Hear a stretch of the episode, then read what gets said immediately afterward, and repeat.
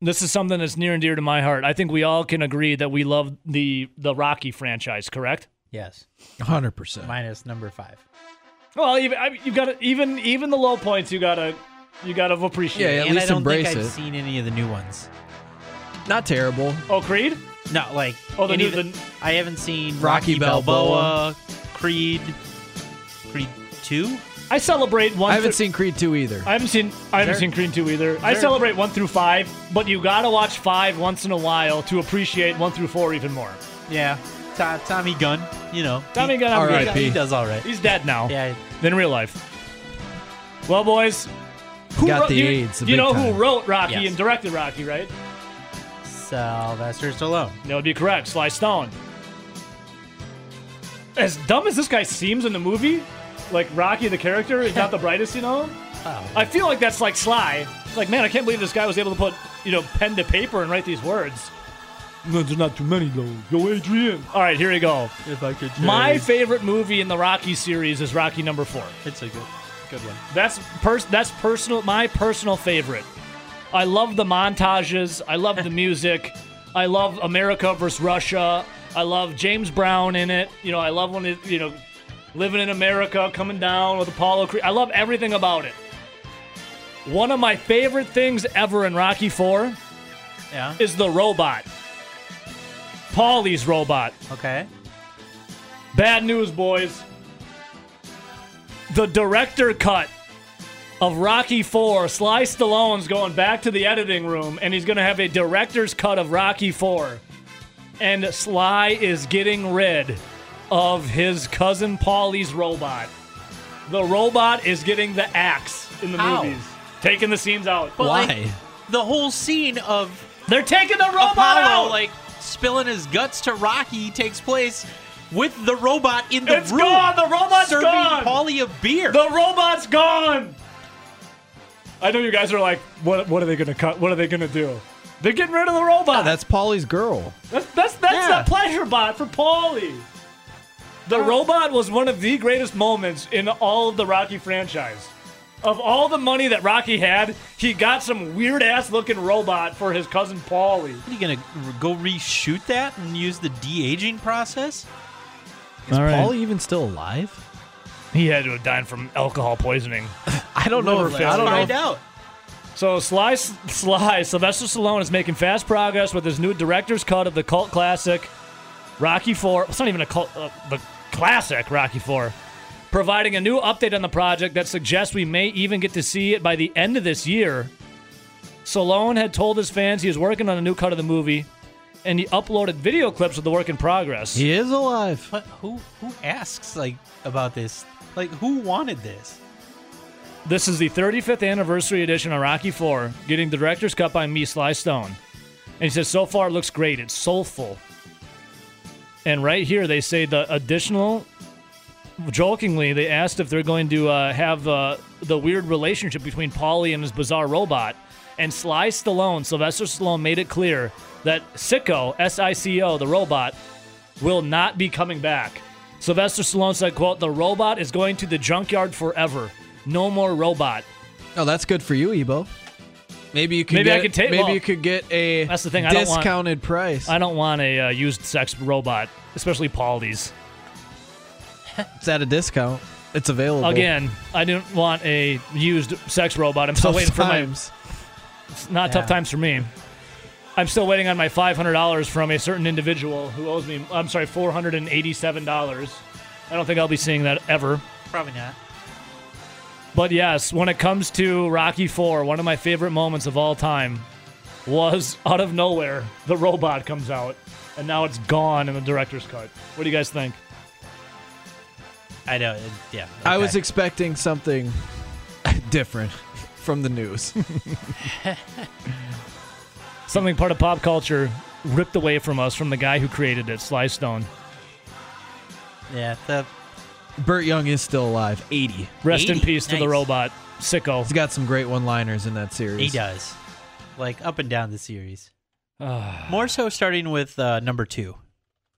Is Paulie the worst character in you know? Yeah, he's really mean to his sister until his sister like marries a guy who is on the verge of becoming a world champ, and then he just leeches off of Rocky. And then he's and he's nothing but a uh, an a hole to Rocky. it's like, dude, Rocky has helped you out his entire life, and all you have is nothing but. bad Paulie's just to a man say. down on his luck. Yeah. How- Where- is he really at- down on his luck when he's given a million dollar robot? Granted, he did let Rocky punch the hell out of meat when he couldn't afford gym time. That's true. That's true. Another thing with Rocky that you kind of uh, pointed out earlier is I think he's the only man in history that actually gets smarter with more punches when he gets hit in the head. Yeah, no doubt. Towards towards the end, like once he got to like what Rocky three, he starts becoming like a more lucrative businessman where he's investing his Yep. money. yeah. Obviously, that wasn't the case in one. And two. I don't- Well, we did find out in Rocky Balboa because I read the like synopsis and just haven't watched it. He lost all his money in those eh, i- business ventures. Well, did he have a business manager? Did he have a manager? I don't think so. Yeah. well, his manager Well, I mean, died. Hence, well, but Not no, not the ring No, not- manager. no, Yeah. I'm kidding. but hence why Was like Paulie technically his manager? look manager? at all this stuff he bought. Was Paulie technically his manager? Probably. Well, th- that's I mean, just that's he that's on Rocky then. Now we go back in time and found out he didn't waste money on a robot.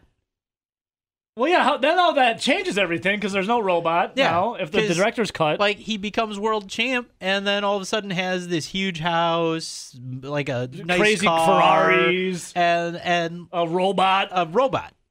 Like it is supposed to show the excess he went to of letting like being champ be. happy I mean, Happy birthday, Paulie. yeah.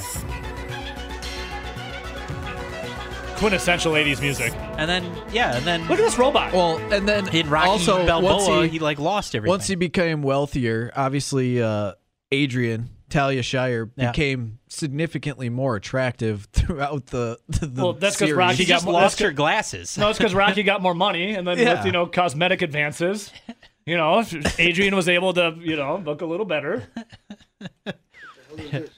it's like. Wait, hang on a second. What the hell is this? Your present. Yo, I wanted a sports car for my birthday. Not no walking trash can.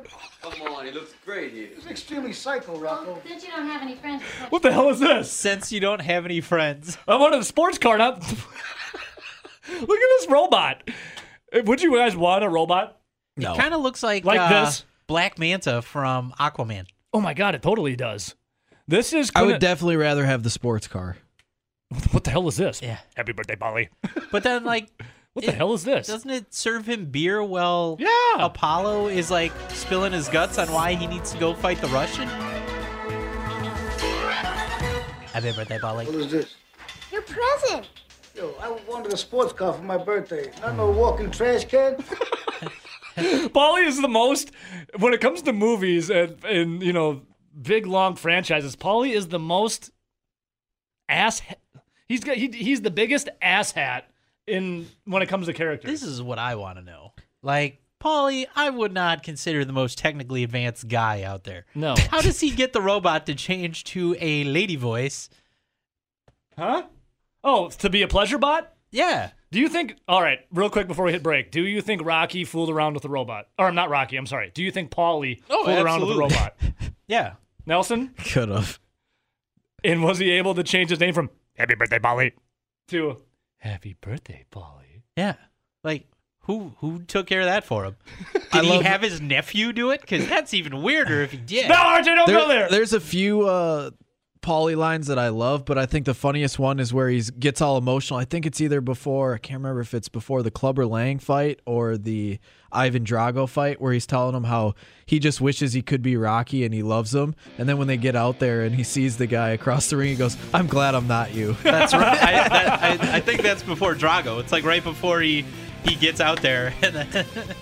And then, remember what I told you back there about wanting to be you? I'm glad it's you in the ring and not me. So there you go, guys, for the new director's cut to 35th anniversary of Rocky 4, which in my opinion is the best of all the Rockies. it is. Just because of the cheesy 80s montages. My favorite scene of all time, besides the robot scenes that now Sly Stallone's cutting out of the director's cut, is when Hearts on Fire is playing and and Sly Stallone runs up the mountain in Russia. Drago!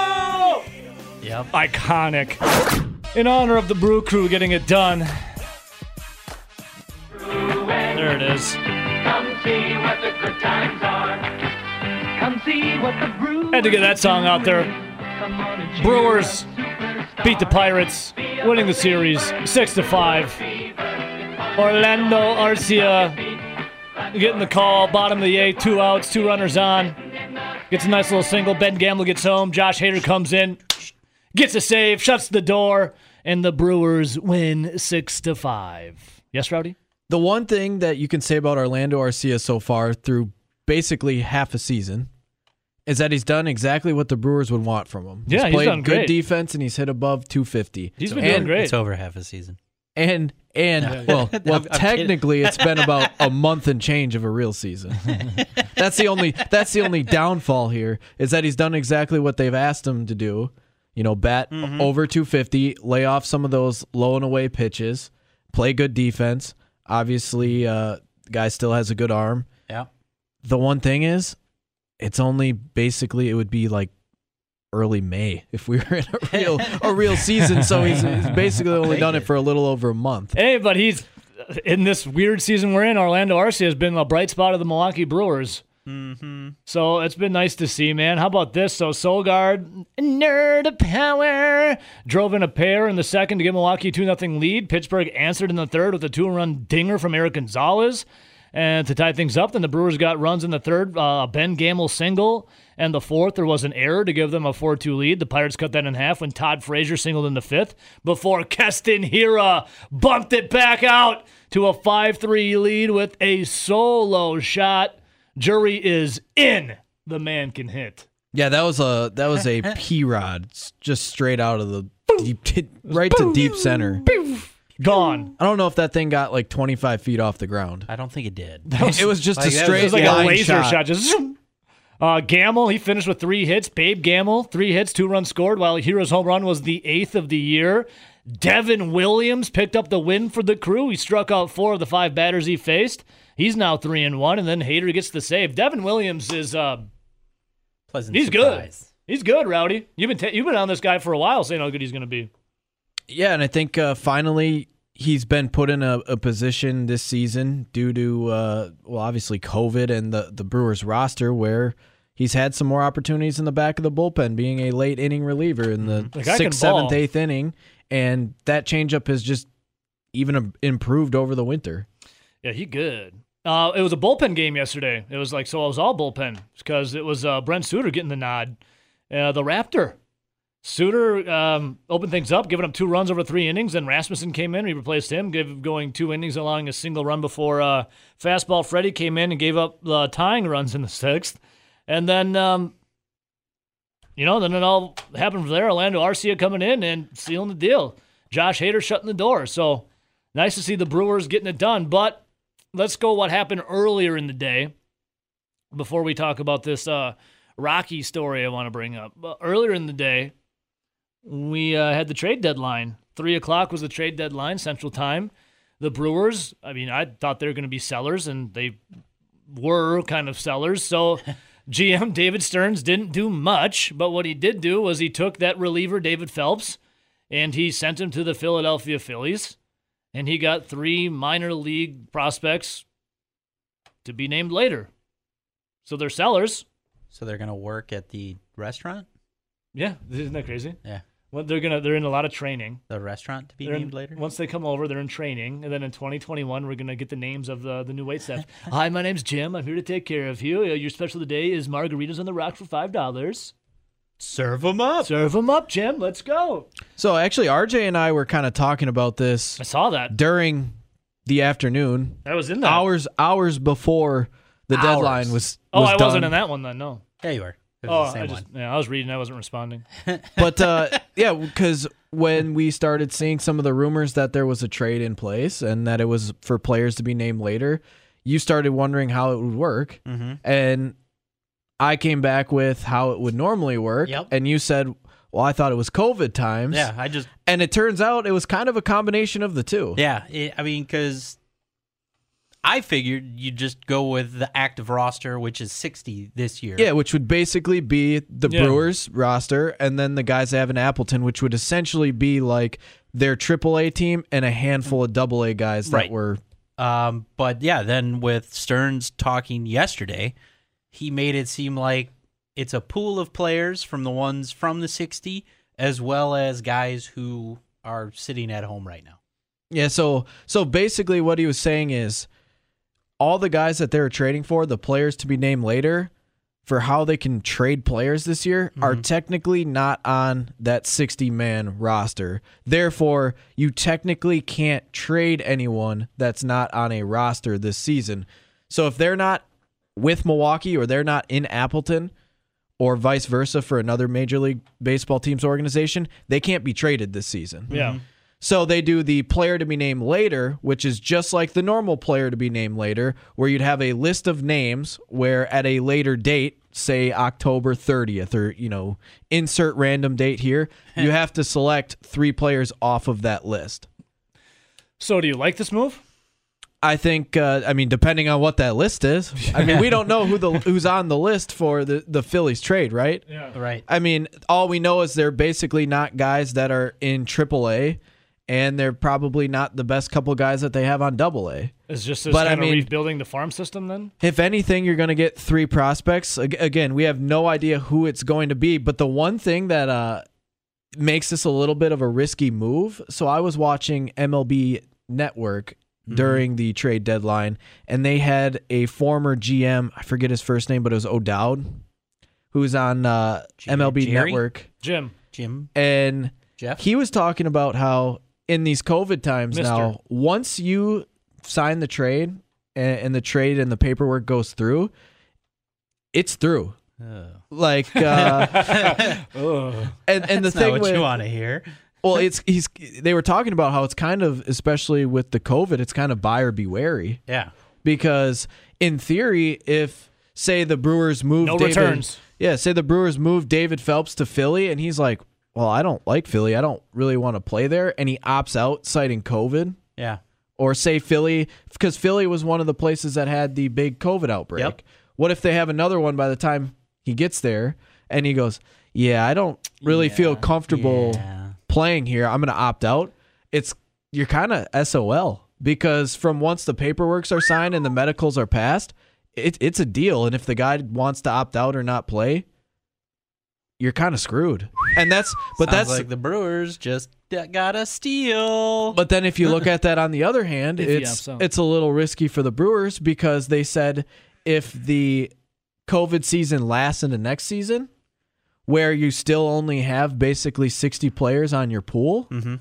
that list will never be made available for them to choose to choose off of, which I forget the date. I want to say they had to make it by like December, but don't quote me on the date.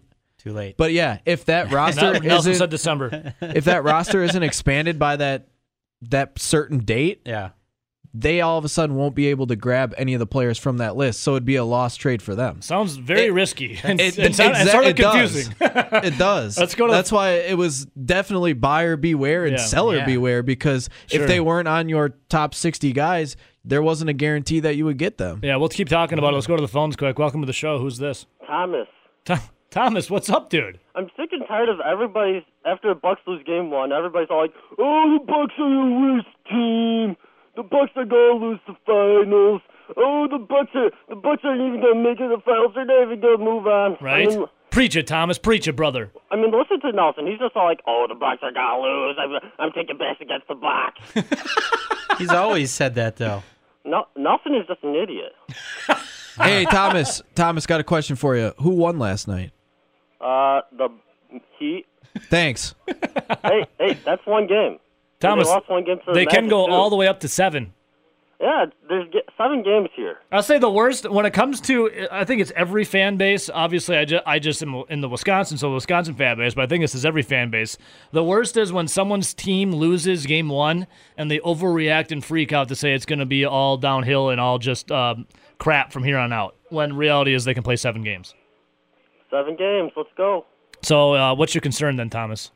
My con- I have no concern. I, my con- only concern is Nelson. You guys both think about each other a lot, Thomas. I And think you guys Stoughton. are, are Stoughton secretly friends. Me too. Stoughton does. Where are you from, Thomas? I'm from Richland Center. Oh, it's Big RC, the center. Yeah, the center. Yeah, Beating yeah. Dodgeville. Da- yeah, I mean, we were in the same Beating sports Scotty. conference, dude. Hell yeah. Yeah, let's go. Well, Thomas, it was nice to hear from you, man. No concern love it. All right, brother? Yep. All right, see you, man. Thank you, Ebo. See you, buddy. See ya. There he is. Thomas, bright and early. Look at that. That's the one thing I hate about. I think, it, and you could say this about any of their uh, teams they root for, or wherever their fan base is. And whenever, whenever there's a one loss in the playoffs, now in football, if you have one loss, you're done. But over, man. but when it comes to baseball and basketball, if there's one loss, everyone freaks out and have not everyone, but a majority of people freak out and have this insane, huge overreaction about their team is now doomed um, for the rest of the series. Well, if you go back to last year when the Bucks lost that opening round, second round, the opening game in the second round of the Celtics, everyone did kind of the same thing. They all freaked out. The Bucks are done. Oh my God, they're going to choke. I mean, really, I think it was What just, happened in the uh, rest of that pants. series? What happened in the rest of the series last year, RJ? Pure and utter domination. Yeah, I mean, just a different different scenario now this time. So we shall see.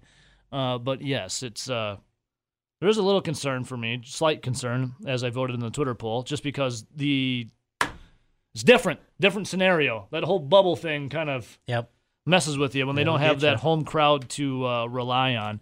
All right, back to the Brewers real quick. So in this trade of David Phelps, are the Brewers? I guess you can't really say they're better because of it, but are they worse off? I don't think they're really worse off. I mean, look at look at what you have in Devin Williams. Look at what you have in Josh Hader. And then if Corey Knebel can come back healthy, I know they had David Stearns on the broadcast last night. And he was talking about how they wanted to see two or three simulated game appearances in Appleton from Corey Knebel, have him feel healthy, and then get him back up to the major league club. Obviously, Corey Knebel hasn't looked healthy the whole season when he's No. come in in in certain He's definitely appearances not 100.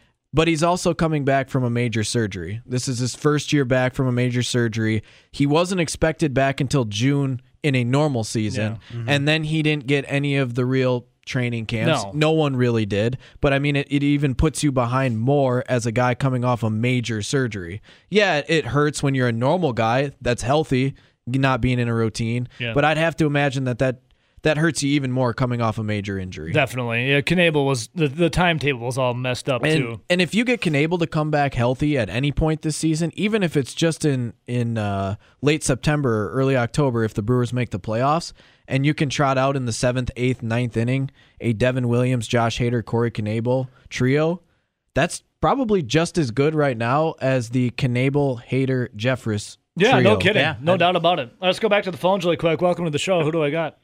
Hey Nelson, that town at Richland Center, there's a lot of inbreeding going on up there. All you had to do is tell them put your money where your mouth is. I mean, hey, hey, rumor has it that uh, the most valuable pretender put a phone call into ex Badger Ethan Happ how to shoot free throws. Dave, funny story is Big Joe called in at 60 605 this 610 this morning and referenced you on how about Ethan Happ and the free throws and how you should be able to teach these guys. Well, yeah, I mean, I mean, I mean uh, the most valuable pretender. Once again, in the fourth quarter, can't make free throws. And obviously, you got the thirty-five million dollar man, Khris Middleton. Amber Alert in the fourth quarter. You know, it's no. Um, Nelson, just tell just just tell Ebo just put their money where their mouth is. Bucks are not going to win this. They're going to get destroyed uh, because they can't shoot free throws. People don't show up in the fourth quarter. They don't have. And as you as you know, uh, Ebo, uh, average players play well at home, and there is no home. There's no home, yeah.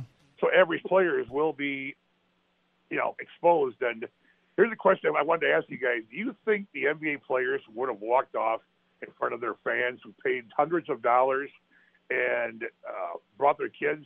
I wonder how many of these players would have walked off the court or field If there was if they weren't in a bubble. if there were if there were fans in the uh, the stands. I have a feeling zero. You know, if they want to protest the game, guess what? They should have quit the season. But no, anyway, Nelson, tell tell these guys put their money where their mouth is. They've Nelson well, I can hear you. Like I'm hearing you. No, he's Bucks- the talking Bucks to the guys different. like Thomas oh, who called gotcha. in, not us. No, no, no, no, Tom. I mean, that guy. I, mean, I think he's part of the inbreeding from Tom in the six o'clock hour. hey, don't talk about our guy Tommy like that. Maybe he's his Well, they're both well, they're both from Richland Center, so I mean, something's kind of funny up there in the water. But no, but anyway, it's like Nelson said, Miami's the only team that knows how to play defense against the most valuable pretender. And by the way, I hear Matthews on the bench, and tomorrow next game he'll be, he'll be guarding Butler. last time I checked, who won the most valuable defender award? Yeah, it was a little weird that Giannis wasn't uh, guarding Jimmy Butler, but when Giannis guards the taller guys, that's why he was not on Butler. But yes, I would agree that Giannis should shut down Jimmy Butler. And he doesn't have a mid-range until he develops a mid-range jump shooting game. He's not going to be effective in the playoffs. So Tom, call in, put your money where your mouth is. Just just add you to the, the list of my uh, people I destroy. So, so, so, Dave, you still Yeah. What do you think? The is the Bucks uh, losing seven, six? They get swept. What do you think happens? Oh no, they're not going to get swept. I mean, uh, uh, it's going to be six. Somehow the Bucks will figure out Khris Middleton and Brook Lopez will figure out maybe once in the fourth quarter they'll show up. And, and, and when you're shooting air balls, come on, guys, you're the most valuable player, and you're shooting air balls at the free throw line. Come on. Yeah. I mean, even, even He was Ethan four of Happ- twelve, four of twelve on the charity stripe. Not good. Yeah. Even Ethan Happ hit the backboard. That's true. Well, always a pleasure to hear from you, Dave. I know. I know. I know. pipe bombs. I know. All right, so we were talking a little bit about the Milwaukee Bucks. What is your level of concern for the Deer as they take a loss last night? It was the Jimmy Butler game, man. Jimmy Butler was a man possessed. 40 points, game high. He has become the fourth Heat player in franchise history to score 35 or more points in a playoff game. Dwyane Wade did it like 19 times. LeBron James did it in the low teens. Uh, Tim Hardaway did it once, and now Jimmy Butler has done it once. So Jimmy Butler dominated, especially third and fourth quarter. 15 of his 40 came in the fourth. Giannis, kind of a, he almost at a triple double, but Giannis wasn't himself. Khris Middleton and Brook Lopez were the engine that made the team go in the first half. There was no Eric Bledsoe. Eric Bledsoe was hurt with that hamstring injury. They definitely could have used him and my guy, my guy Ersan Ilyasova. But Bucks now lose 115 to 104. First quarter was great for Milwaukee, and then it just kind of unraveled as the Heat just kind of had their way. Jimmy Butler had his way. But this is the second straight year now that Milwaukee has lost their first game of the Eastern Conference semis. If you remember last year, the Bucks fell to Boston in Game One, and then they cranked off four in a row. As Paul Pierce, he's the one that said it was over once the Celtics won Game One. So, what is your level of concern? I said slight concern. I'm looking at the poll right now. No concern, slight concern, very concerned, or if you're one of those guys or girls that say you don't care at all anymore, what is it? Right now, leading the way, slight concern has now taken the lead with 30.9%. Very concerned, second place. I don't care at all is third, and no concern is fourth. Rowdy, you voted in slightly concerned. Yeah, I but I, think you're under the belief that the Heat are going to win this series. Yeah, though. I voted slightly concerned, and that's coming from the perspective that I think the Miami Heat win this in 7 but it's in seven games, right? yeah. Anything So, can happen in a seven. It's game. going to it's going to go the full amount, and I would just say if you were a Bucks fan, you'd be slightly concerned because you lost Game One, but there's a lot of uh, series left to play. Yeah, as the Bucks fan that I am, I am slightly concerned just because you know, you don't you don't ever want to see your team lose, especially in the playoffs. And when you got kind of manhandled in the second half, I mean, Jimmy Butler looked phenomenal. He was really, really good. Forty I mean, he had forty points, just a man possessed, fifteen in the fourth quarter, like I said. Well, Jimmy Butler is like that dog that He's you that want on your team. He's the guy that wants the ball. Yeah. He's going to score the ball or at over. least do his very best. And he's just that cold-blooded killer. They were talking about how Giannis and his family and it was nice to have him in the bubble. The bubble. Jimmy Butler's like, absolutely not. I don't want my family here. this is a business trip. I'm going to win this damn championship, and I don't need any distractions around me. I kind of want a guy like that on my team. So not you- saying that anything's wrong with you family, fault you fault but Giannis. I like that. Do you fault Giannis for wanting his like three month old son down there? I just said nothing. Not like there's anything wrong with family, but I want a guy that is in business mode, no distractions, serious face. Let's go win a title. Now, as I don't have any kids, but if I had a three month old, I would not want to be away from him or her. If I had a three month old, I would not want to be away from that kid at all. I would prefer to be, you know, by my newborn baby. So I get why Giannis would want his family down there. I, you know, parents, I think you can understand that you would not want to miss, especially the early, early stages of your child's development. So Giannis, obviously, with his girlfriend and his baby down there. Jimmy Butler does have a child Oh, does he? that's less than a year old. Um, Jimmy Butler's just Jimmy different breed. Butler's a different animal. He's a different. He is that dog. That's a guy you don't want to contend He with. He is that dog. So yeah, looking at the Bucks though, the Bucks, the first the first quarter looked phenomenal for the Bucks, but it's the NBA. The first quarter you can kind of throw that out with the bathwater. What really nut cutting time comes in the third and the fourth quarter. So the Bucks just didn't show up. It's uh, the energy was lacking. It just seemed like you could just look at the bench. The bench of the Bucks was very nonchalant. When there's no crowd and there's no home court advantage, you need every little bit of energy you can get from any any breathing entity in that stadium. Cuz let's be honest, the virtual fans, they're kind of do you even would you even notice that they're there? I I'm not obviously not on the court. I'm watching the game. I tune them out. I don't even notice that they're there. It's it's it's it's a TV screen of a glitching of a glitching fan that maybe or maybe not freezing uh, from their internet connection. Well, I mean, I've had this take from the start. The virtual fans stink. Yeah, I mean, yes, they They- they, Why they're even there, who knows? I get why they're there for the fans to interact and feel like they're a part of something, but for the players, there's no the players. They're probably not even paying attention. All right, so the players to be named later. Uh, Adam McCalvy broke it down, and I got some of their stats for you, Rowdy. These are going to be three. I think, from what I can gather, three right-handed pitchers. Now, are these Players just three players that are on the list, or are these supposedly the guys that they're choosing? So this is from Adam McCalvy. He says the Brewers sent reliable right-hander David Phelps to the Phillies for three players to be named, while coming up empty in a parallel effort to add a bat. A source told MLB.com that the Brewers got three right-handers: Brandon Ramy, or Rami R A M E Y, who turned 20 on Monday, and two 19-year-olds, Israel. Uh, it's not. I'm gonna say Pollo, but it's not. P U E L L O, and Juan Gerald, Gerald. I'm trying to roll my R. Geraldo. Ron Geraldo. So by rule, those players cannot be named because they are not in Philadelphia's 60-man player pool.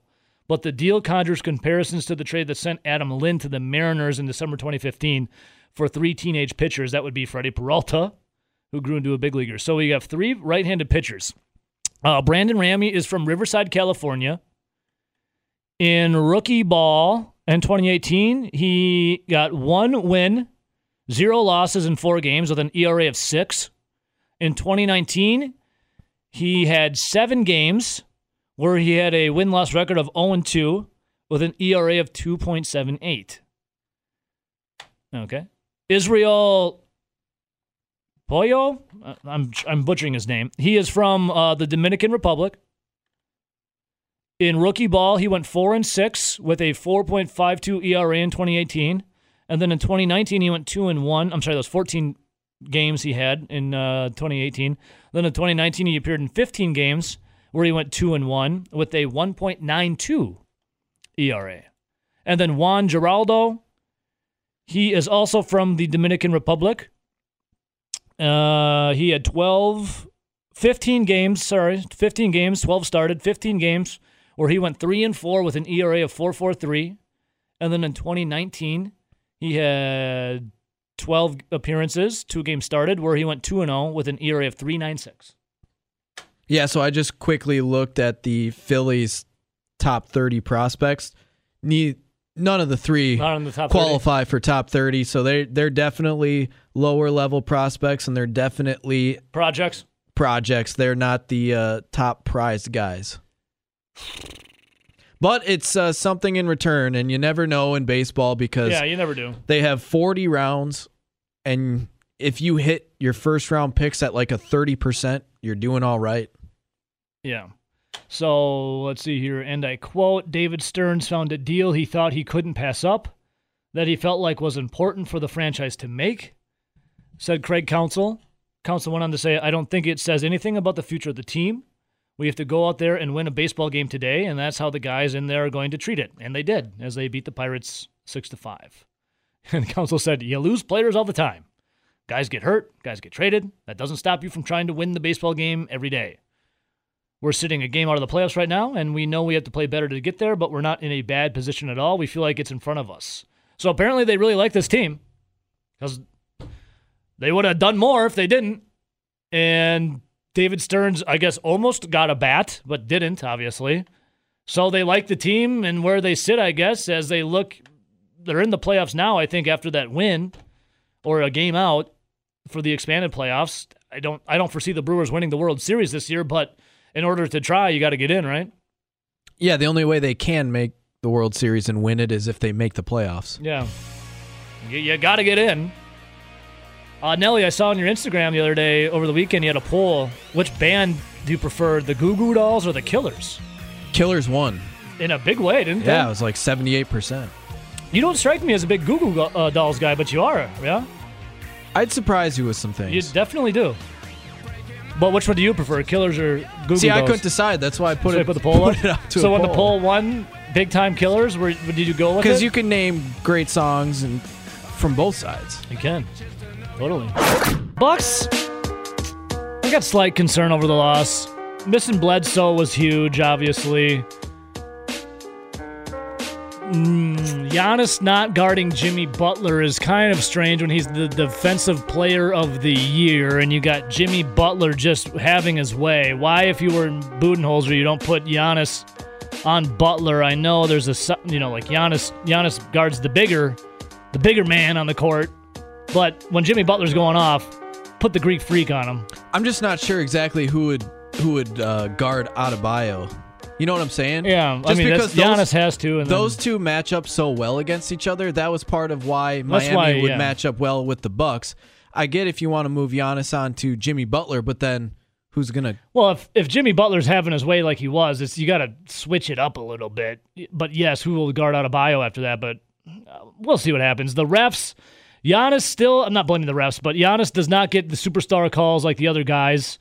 Uh, Giannis did have six turnovers, missed eight you- free throws, and he only took 12 shots. That's not good for the Greek freak. Did you think anyone got calls last night? I thought that Not really. overall that was extremely physical Yeah, on both sides. they sides. let him play for the most like part. both both teams took hits There were- that should have been fouls. There in the er, in the first half, Giannis got two fouls that were very questionable. That the likes of like a LeBron James or a So James LeBron Harden gets whatever he wants. Yeah, th- they would never get whistled for that, but Giannis does. There was a couple times where Giannis had drove to the rack and had a lot of contact from Crowder and Butler. Still, still was able to get the ball in, but uh, didn't get the end one. And LeBron and the company other guys would have got that call. Giannis does not get the superstar calls yet, despite being the superstar. Still, though, having six turnovers, missing eight free throws, and only taking 12 shots is a problem. Uh, Coach Bud needs to create some better looks for him. And he and Budenholzer said as much after the game, saying that they need to create more for Giannis. I don't think either team played their best game. That's why I would, if I'm the Bucks, I'm slightly worried because I don't, I don't think either team played their best game. You I had mean, good performances. Like Brooks Lopez played a really good game. He was eight of ten and had twenty four points. Like they wasted a good performance from Brooks Lopez, but as an overall team effort, no. Both teams had a tremendous amount of turnovers. Yeah, A lot of turnovers. Both teams, well, I mean, actually, if you look at it, the Bucks actually shot the ball better from three point range and just from the field in general. The Bucks just were awful at the free throw line. And then if you if you look at it, the big difference to me was the rebounding. The Miami Heat just completely dominated on the boards and just how bad the Bucks were at the free throw line. So if you, if you look at the broken down free throws, the Miami Heat only attempted one more free throw than the Bucks. Yeah, they Like, it just- was, they just made it was more. A, it was a pretty evenly called game from the referees. The fouls were nearly identical. Turnovers were extremely close. The Bucks had a slight edge in shooting. Miami just had the edge and made free throws and rebounds. And I think that's why you have to be slightly concerned if you're a Bucks fan because neither team played great, but Miami found a way to win. They're up one to nothing, and I think you're going to have potentially six more games that are this close and Well, contested. no, yeah, it's going to be this game could this could go to seven. I mean, this is going to be a great series back and forth. It was you know both teams didn't play the greatest, but you know who did play the who played out of this world was Jimmy Butler. It was the Jimmy Butler game, especially in the second half. Jimmy Butler was incredible. Just as a fan of basketball, Jimmy Butler was just a man possessed. Obvi- the biggest obvious thing right here, they need to figure out how to make it tougher on Jimmy Butler. Like if you Butler- are, yeah, Butler, yeah, Butler had a game like that. Like you said, it's the Jimmy Butler game. He had a game, But if you look at it, Giannis didn't necessarily play well, but you had Khris Middleton play pretty well. In the first half, in the second half, he only had se- seven points. And you can look at the Miami roster and go, well, I mean, Nunn didn't play very good, and he's a guy that's up for Rookie of the Year. Herro didn't shoot the ball very well. He's a shooter. He made some timely threes, though. Duncan Robinson didn't shoot the ball very well, and he's your shooter. So there's a lot of guys. Tyler that- Herro was fifty percent from three point land. He he did good when needed. I mean, he was three of eleven from the from the field. He had just eleven points. Yeah, what but if you watch the game, you, his threes came in huge moments. I obviously watched the game. What I'm getting at is that you had players that sassy. played extremely well, Mm-hmm. and then you had other guys on both sides of the roster that didn't have their best games. That's why I think it was a, a pretty even game. Yeah, in the big moments in the second half, Tyler Herro hit hit big threes. In big moments, the Miami Heat players showed up in the second half. In big moments for the Bucks, that really didn't happen. It was Giannis had a really bad turnover at the end when he was uh, well, probably about two some minutes left. Uh, that was a big difference. And, Isn't that uh, kind of a recurring theme though for the Bucks in in crunch Giannis- time in big series? and Giannis jacked up a three uh, uh, real early in the shot clock uh, in the fourth quarter. That was a bad possession with uh, I think there was about four, three minutes left. There was just there was just ti- timely, mis- untimely mistakes in the fourth quarter for the Bucks that they needed to figure out. The energy was lacking for the Bucks. It just seemed like it kind of seemed like some of them didn't want to be there. And Isn't that the common theme with the Bucks though? The last couple of years when they've been really good, they start to shrink in the big time moments in those series where it's hotly contested. That's what I'm Shrink? noticing. The the team doesn't really have it. Giannis well, can they have were the, they went to a seven game in the Eastern Conference Finals, and it was a battle. yeah, and they there was a moment. lost. Yeah, I know. I mean, saying shrink and shrink in the big. It was a hotly contested. Um, You just said the series. Bucks of didn't the play well down the stretch. Who then went on to win the NBA championship. Yeah, and you just The said Bucks the Bucks again it, didn't play well. well. you down said the they stretch. you said they shrink in big time moments. Well, they took it to a game seven, which is a big time moment, but it was a hell of a series. Like, yeah, and they were up in that series. yeah, they could have won it too if their one shot doesn't fall for Khris Middleton. I mean, like, there's just moments where yes, it's at the end of the day, it's going to be a great series. Just because they come out on the losing side of Game Seven in the Eastern Conference Finals doesn't mean that they blew it. It was just the team was better, the Raptors. Was that not an all-time series, the Bucks and Raptors? Yeah, it was a good series, Yeah, but the Bucks had doesn't their mean that they the Bucks had their shrunk in the big time moments, just the team was better. They couldn't get it done. Because I mean, they went on and won the championship. And that, that's that's my problem with this Bucks team and Giannis. Giannis is extremely good at the at the parts of his game, but he's not great at all parts. He's not a Well, yeah, I mean, completely all around player. So he's gonna statement. have so he, yeah, so he's gonna have to rely on these other players. Yeah. And he's got guys like Khris Middleton, in my opinion, that aren't good enough to win a championship. That's why they can't get past some of these teams. Uh, Khris Middleton, the reason why the Bucks were going yesterday and in the position until the fourth quarter to uh, he kept them in it. I mean, 28 points from K Money. He was uh, 50% from three point land, doing what he needed to do, 50% shooting 50%. 12 of 24, 4 8. And you got a good game from Middleton, and they still couldn't win the game. Yep, good game from Brooks Lopez, Brook Lopez as well. It's just Giannis was quiet. I mean, Giannis was close to a triple double, but I mean, quiet. Down the stretch, Giannis is. That's what it is. You got to figure out how to get more transition points for the Bucks because that's when Giannis is the most ruthless, and try to work around that wall that they build around the Greek freak. And I think that's where you have to credit Adebayo and that's where his you need. Kyle Korver to start shooting a little more too. Well, I mean, Kyle Korver is That's- Kyle Korver. He's not going to play defense, and he's going to spot up in the corner. Well, they brought him in for a reason. That's to shoot. Kyle Korver, three of seven from three point land, eleven points, sixteen minutes. I'd like to see Kyle Korver more down the stretch, just shooting. I up mean, and- you just told me that Tyler Herro had a, a good night, and he was three for six from three and three of eleven from the field, and now you're harping on Kyle Korver needs to do more. He was four of nine from the floor at three of seven. Their numbers were pretty close to each Tyler other. Tyler Herro hit big threes in timely moments in the third and the fourth Yeah, quarter. 'cause he has the when there was a momentum swing. because he had a clutch gene. You saying Kyle? time- You saying Kyle Korver doesn't have the clutch gene? I'm saying Kyle Korver had the exact same game as Tyler Herro, and you're complaining that Korver needs to do more and saying that I'm saying Oh, Kyle Korver. Herro, he- I said he's big time. Tyler Herro had 29 minutes. I want Kyle Korver to have more minutes. He had 14 minutes. Who would you rather have, Kyle Korver or Well, Tyler Herro? Right now, Tyler Herro just because of age. Or I'm sorry, Kyle Korver had 16 minutes. Ky- But they're both used pretty closely to the same way. not Tyler Herro played 29 minutes to Korver's 16. Korver needs to see more of the court. Yeah, but they're a shooter. Uh, Yes, that's why Kyle Korver needs to see more minutes again. Like you need to. Sh- that's why you brought him in to shoot in the playoffs because he's the statistically the best three point shooter in the history of the game. Okay, so who are you having them take minutes from? Marvin So- Williams. someone who's cold. Sure, Marvin Williams. well, I'm, depends just, on I'm the, asking you a depends on question. the depends on the game on who's if cold, if who's you not want hitting. him to get more minutes, you have to take away minutes from someone yeah, else. I, under, I understand that. I don't. I can't. If I had a future time machine here to go to game two and tell you who's cold at the time to put in Korver, I'd, I'd let you know. so you're just But I don't anyone have- that's cold I don't have that ability right now, Nelson. Why did they bring in Kyle Korver? to shoot threes. And when he's not on the court, he can't shoot threes, right? Nope. Then there you go. I think you just answered your own question. Man, All right, 608 321 1670. Twitter little is at butthurt zone. that the Bucks lost last I'm not, night. I'm not butthurt at all. You said that in the six o'clock hour as well. I'm not butthurt one bit. For the Bucks to go six, you got to lose two. They're going to have another loss under their belt here, Rowdy. All right. I mean, we're a station that talks about the Packers, the Badgers, the Brewers, and the Bucks. We are not a Miami Heat station. I don't know if you realize that or not. Yeah, I, I understand that. Do you? Yeah. Okay. Can you play along then without being a, getting all sassy on me about wanting more All right. minutes for Are Kyle you sure Korver? you're not the one getting sassy? I mean, it's my show. Oh, okay. Uh huh. All right. Yeah. Oh yeah. Don't forget it. Oh yeah. Don't. Whose show is it? Oh yeah. Tell me whose show it is. It's uh says it's the Joe and Ebo show. Yeah. And who's the only one here with a name on it? Oh yeah. What's my name? Get out of here. No, what's my name? Who's on the show? Did the did the Bucks win last night? No, they took it out. Yeah. They did. They, did, lose. Uh huh. Can't wait to see them shrink What for the we rest of the What do we talk about here on the station? Talk about Wisconsin sports. Uh huh. We don't. Do we talk about Miami sports?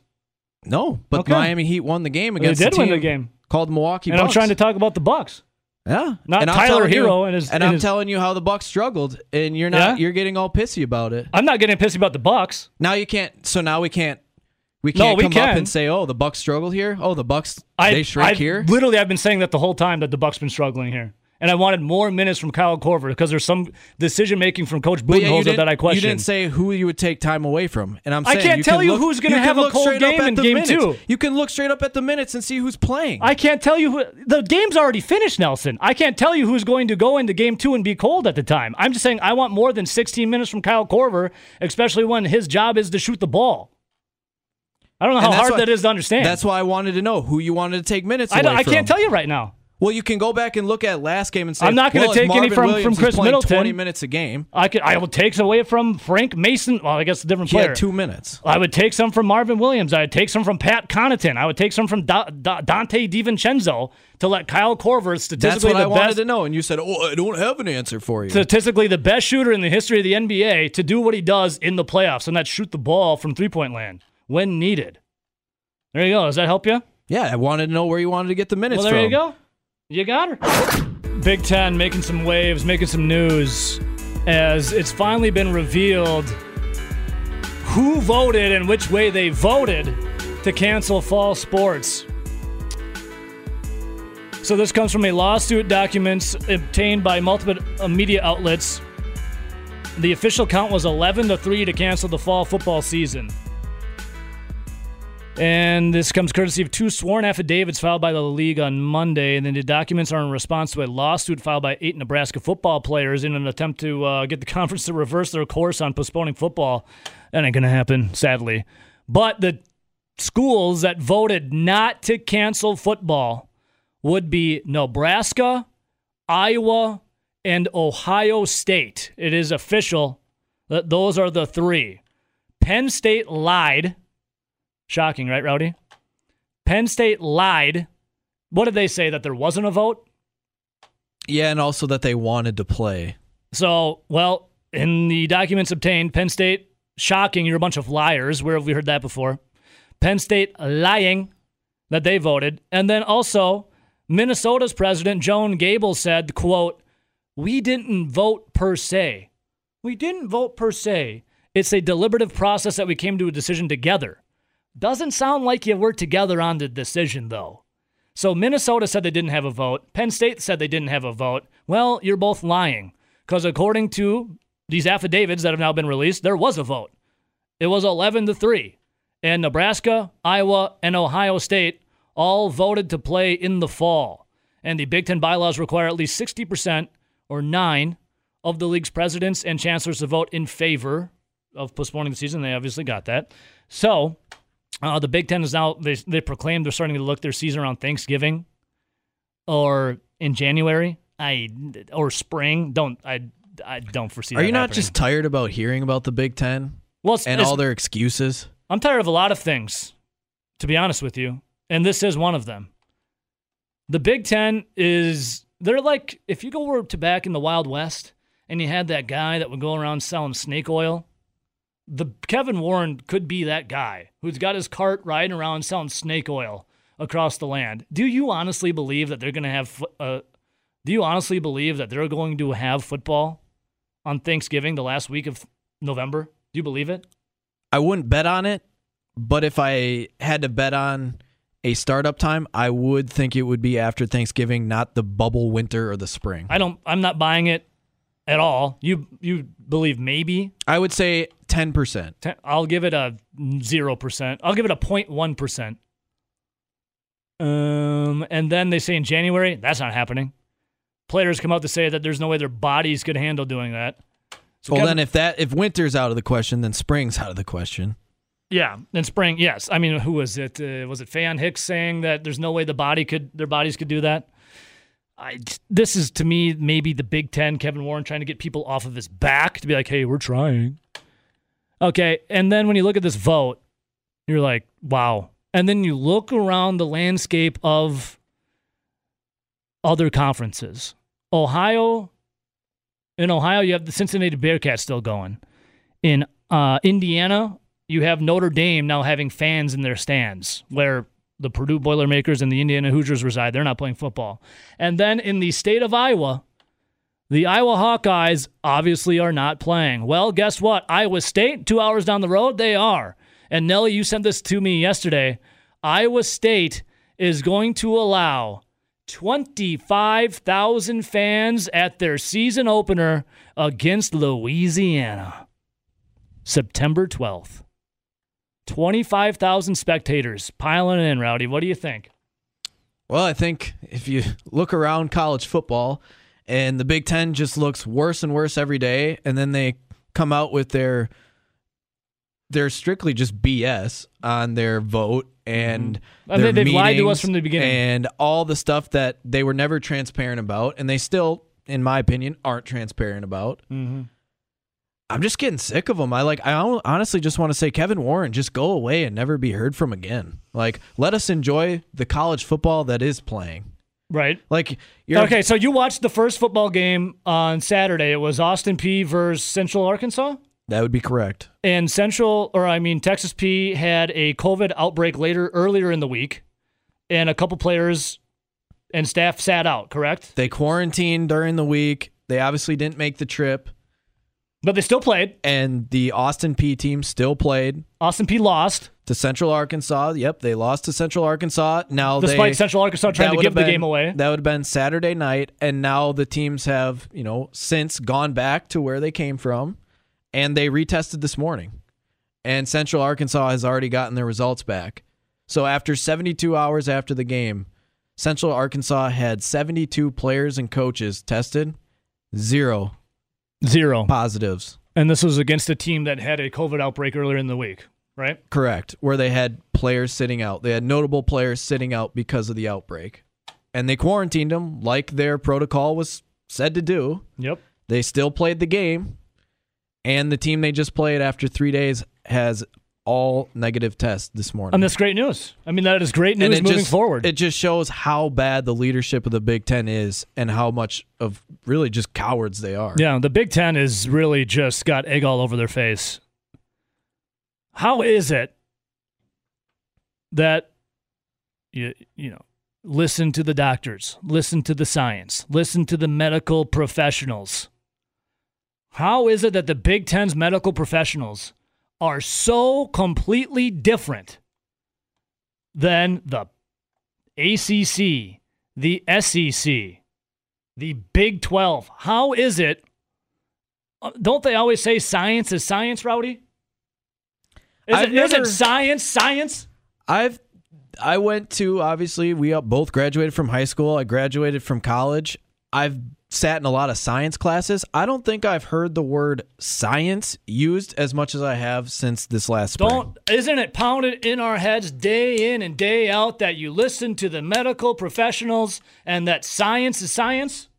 That you can't refute the numbers? And you've never heard that more since spring. Then how is it if science is science and you can't refute the numbers, how is it that gigantic multi-million dollar universities in the SEC, the ACC, and the Big 12 who rely on these medical professionals who listen to the science are so completely different than the Big 10 and the Pac 12. How is the science different? When you look in the state of Iowa, the Iowa State Cyclones are playing, 25,000 fans in the stands. The Iowa Hawkeyes are done and cutting sports as we speak. How is it then you look at the state of Ohio? Ohio State, done. But Cincinnati, the Bearcats are playing. I thought science was science. Well, that's the thing. I thought the numbers were the numbers. The science is the same. It's just the politics that are different. How is there it is. And there it is. And that's your easy answer. And if you don't believe that, you have your head in the sand. how is the science the science, the numbers the numbers when you have people in charge of multi-millions dollar universities, economies, kids coming in. Now, Same states. Ebo, we looked at this. How? This was what? Probably when this first reel started to break. Mm-hmm. You can take out the United States map from 2016 on how states voted, either blue or red, and it's nearly identical, except for what was the Midwest? A lot of battle states. yeah. What's the one real conference that's being held hostage? The Big Ten. Yeah. That's the battle states. It's um I mean put all It's pretty. It's pretty cut and dry. put all of uh, political affiliations aside and just go put put it on put the You- two maps together You can put the two maps together, and it's nearly identical. it almost it's it's pretty shocking and that's not saying one way or the other of a political side if you just go look at it and do it it's just it's pretty pretty shocking Red states are playing. Blue states are not. but how battle states, Big Ten is not. Other battle states, uh, conferences are. Just think, like you were we've been told for months and months and months the science is the science look at the numbers are you mean to tell me that the doctors in the SEC, the ACC, and the Big 12 are s- snake oil salesmen? Do you think universities would be trusting and putting their faith into doctors and scientists that don't know what they're doing? Do you honestly think that they would do that? Ebo, they're all doctors. They went to school for seven plus years. Do you do you think universities that have millions of dollars on the line would be putting their faith into people that don't know what they're doing? No, because they would all have huge lawsuits coming.